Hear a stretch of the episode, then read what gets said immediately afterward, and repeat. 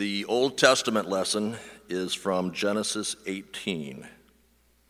The Lord appeared to Abraham by the oaks of the Mamre as he sat at the door of his tent in the heat of the day. He lifted up his eyes and looked, and behold, three men were standing in front of him. When he saw them, he ran from the tent door to meet them and bowed himself to the earth and said, O Lord, if I have found if I have found favor in your sight, do not pass by your servant. Let a little water be brought, and wash your feet, and rest yourselves under the tree, while I bring a morsel of bread, that you may refresh yourselves. And after that you may pass on, since you have come to your servant. So they said, Do as you have said. And Abraham went quickly into the tent to Sarah and said, Quick! Three seahs of fine flour, knead it, and make cakes. And Abraham ran to the herd and took a calf, tender and good, and gave it to a young man who prepared it quickly. Then he took curds and milk and the calf that he had prepared, and he set it before them. And he stood by them under the tree while they ate. They said to him, Where is Sarah, your wife? And he said, She is in the tent. The Lord said, I will surely return to you about this time next year, and Sarah, your wife, shall have a son. Sarah was listening at the tent door behind him. Now, Abraham and Sarah were old, advanced in years. The way of women had ceased to be with Sarah. So Sarah laughed to herself, saying, After I am worn out, and my Lord is old, shall I have pleasure? The Lord said to Abraham, Why did Sarah laugh and say, Shall I indeed bear a child now that I am old? Is that anything too hard for the Lord? At the appointed time, I will return to you about this time next year, and Sarah shall have a son. This is the word of the Lord. The epistle is from Colossians 1. You, who once were alienated and hostile in mind, doing evil deeds, he has now reconciled in his body of flesh by his death, in order to present your holy and blameless, in order to present you holy and blameless and above reproach before him, if indeed you continue in the faith, stable and steadfast, not shifting from the hope of the gospel that you have heard, which has been proclaimed in all creation under heaven and of which I, Paul, became a minister.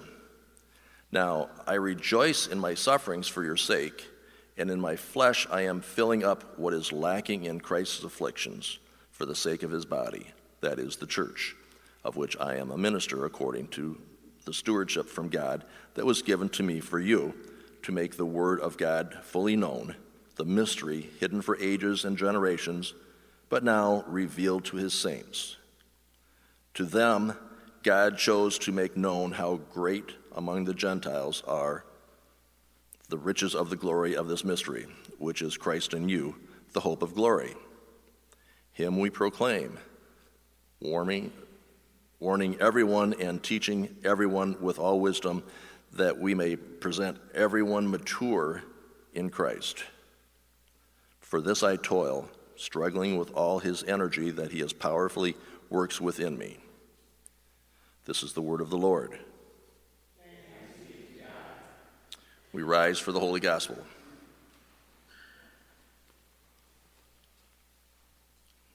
The Holy Gospel according to St. Luke, the 10th chapter. Now, as they went on their way, Jesus entered a village, and a woman named Martha welcomed him into her house.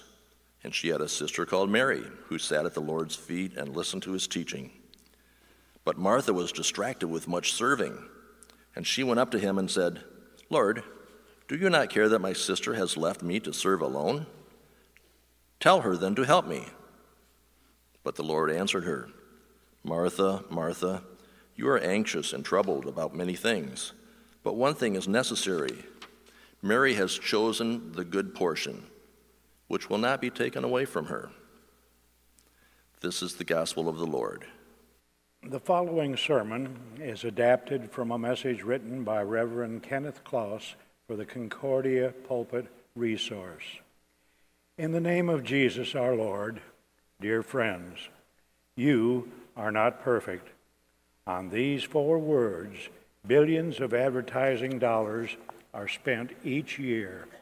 Around the world, companies are making fortunes by telling imperfect people how to remedy their imperfect lives. If you have imperfect breath, mouthwash companies will help you become kissable. If you have an imperfect smile, toothpaste manufacturers will make your teeth whiter than white. If you smell less than perfect, the right deodorant will make sure others can stand downwind from you. If your hair is less than perfect, the right shampoo will give your hair the shine, the bounce, the gloss, the glimmer you so desperately need. Is your image less than perfect? There are cars, restaurants, beer companies, liqueurs, clothing manufacturers, and myriads of products that will transform you into a popular person. There are get rich strategies that will pad your account, psychics who will give you advice, books that show you the way to peace, and counselors who promise to get your head screwed on straight. Of course, after you have the right car, deodorant, mouthwash, soap, clothes, psychic, and counselor, your reflection in the mirror points out you are still not the fairest in the land. You are not perfect. I am not perfect. Our lives are filled with people who are only too glad to tell us that. Remember back in grade school when you were chosen last for a game? You knew then that you weren't perfect. When your dad yelled at you, when your mom gave you a disappointed look, when the report card was sent home from school, you knew you were not perfect when you were turned down for a date, or were never asked to go on a date, when you didn't make first string, when you were not accepted into the university or college of your choice and its program, you were reminded that you weren't perfect. When you forgot your spouse's birthday, when you were passed over for a promotion, when a fellow driver on the freeway laid on his horn and gave you a dirty look you knew you weren't perfect. Scripture reminds us that none of us, not even the best of us, is perfect. Noah followed the Lord and built an ark, but he also digested a little too much wine a little too freely. Abraham was a great man of faith, but he was not above telling a lie or two to save himself. God used Moses to deliver his people from slavery in Egypt but Moses didn't resist the temptation to change God's orders. David was a mighty warrior and God's selected monarch, but that did not stop David from abusing his power. The Bible is filled with magnificent stories of God's heroes of faith, but these people were not heroes because they were perfect. They were heroes because God's grace gave them strength and perseverance. You see, none of us is perfect. The Bible doesn't pull any punches when it says there is not a single person who has not sinned. Ecclesiastes says there is not a righteous man on earth who does what is right and never sins. Scripture drives home this point when it sadly shares that all of humanity has fallen short of God's glory. In our sermon text, Paul reminds the Colossian Christians that because of their wicked actions, they, like the rest of humanity, were once alienated from God. Paul says, Once you were alienated from God and were enemies in your minds because of your evil behavior. The same is true of us. On our own, we are powerless to do what God demands. Perhaps if it shows most clearly in the little things of life, in our homes, in our routines, in our choices and relationships. I often wonder what would happen if Jesus unexpectedly came to our house. Would we go to the door immediately, or would we have to change some things before letting him in? Would we quickly hide some magazines, change the music we were listening to? Could we continue our dinner table conversation without change? Would we secretly hope he would leave so we could get back to normal? Could we introduce him to our closest friends? Could we take him to the movies we had selected for the evening? The sad truth is that even though we would treat Jesus with honor, feeding him our best, and offering him use of the good towels, we might feel just a bit uncomfortable. And why? Because we know that we are unable, by nature, to live up to God's perfection or his expectations. The worst news is that we can't do anything to permanently, to permanently fix our imperfections. We can tidy up our houses, but we can't clean up our hearts. We can curb what we say, but we can't stop what we think. Remember the nursery rhyme, Humpty Dumpty sat on a wall, Humpty Dumpty had a great fall. All the king's horses and all the king's men couldn't put Humpty Dumpty together again. That ditty tells us that no matter how hard we try, no matter how wise or how strong we are, we can't even repair a broken egg. On a spiritual level, since the fall into sin, each one of us is broken. No matter what we do, how long we work at it, or how hard we struggle, we can't repair our relationship with God. We are not perfect, and we are helpless to fix our relationship with God. There are voices in the world all around us who object to that statement. The secular humanists want us to believe that the world is improving and we are successfully climbing the stairway to perfection.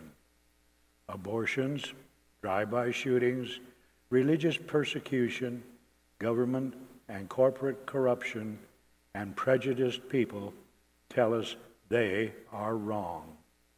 Some educators tell us learning will endow a new age. Yet today's children are often more jaded, discouraged, and depressed than previous generations. Education alone cannot change us. Some social theorists want us to think that a great society can be obtained by throwing money at our problems. Yet all the money our government and businesses have committed to these problems, we have not succeeded in making many improvements. False prophets and misleading religions tell us that we must work our way to perfection. They say we must be recycled until we become holy and perfect. Unfortunately, the people you and I know tend to repeat the same sins their grandparents committed. We are not perfect. But thank God, Scripture also says that the journey of our life does not have to lead to eternal fire and destruction. We do not have to stay alienated from God. Our sinful nature condemns us. God's Son saves us. When Adam and Eve were devastated by the knowledge of what they had done, God gave them hope that he would crush the devil. When Abraham was without hope of having home or family, God promised a son, a country, and a descendant who would be a blessing to the world. Even though David was a murderer and an adulterer, God did not leave him without hope, but gave the promise that one of his descendants would establish a kingdom that would last forever. Thank God. In Jesus, we have hope. God's promise is not just for patriarchs and kings, but for you and me also. St. Paul says that God has, by the blood of the cross, reconciled all creation to himself. For God was pleased to have all his fullness dwell in him, Christ, and through him to reconcile to himself all things, whether things on earth or things in heaven, by making peace through his blood shed on the cross. We were exiled from our home, but at the foot of the cross we found a new habitation. We were without family, but by God's grace we have been adopted into his household. Because of Jesus, we who were poor are now rich. Because Jesus was hungry, we know God will feed us with a living bread that came down from heaven, which a person may eat and not die. Because he was stripped, we now have a robe of righteousness. For all of you who were baptized into Christ have clothed yourselves with Christ. Jesus was forsaken we now have company throughout our life. I am with you always, is his promise to us. Jesus died, and we now will live forever. Jesus took our sin, and we are now, now forgiven and clean before God. Paul says in the text, But now he has reconciled you by Christ's physical body through death to present you holy in his sight without blemish and free from accusation if you continue in your faith. The blood of the cross is God's message that says, even though we're not perfect and could never be perfect, God has declared us holy in His sight, without blemish, free from accusation. And so, my friends in Christ, this is how we deal with our sinful flesh and all the feelings of inadequacy that we cope with as a result of our sin. Oh, we can try to mask over these blemishes, these imperfections, with toothpaste, mouthwash, shampoo, makeovers, new cars, clothes, etc., etc. We can bounce from one modern age guru or false preacher to another who offers us hope of feeling better about ourselves. Or we can cope with our imperfections and blemishes the Bible way. How is that? By admitting, by confessing, I am not perfect, but I know that through Christ I am holy and blameless in the sight of the one who matters the most. And then we continue to read and study the Word of God we continue to worship regularly with our brothers and sisters in Christ. As we do, we are assured our sins are forgiven. We also receive the life transforming love of God through the sacraments, and God's Spirit gives us a makeover of sorts as He continues to mold and shape us into the people we are in Christ. Amen. Now, May the God of peace himself sanctify you completely, and may your Holy Spirit and soul and body be kept blameless at the coming of our Lord Jesus Christ. Who he who calls you is faithful. He will surely do it. Amen.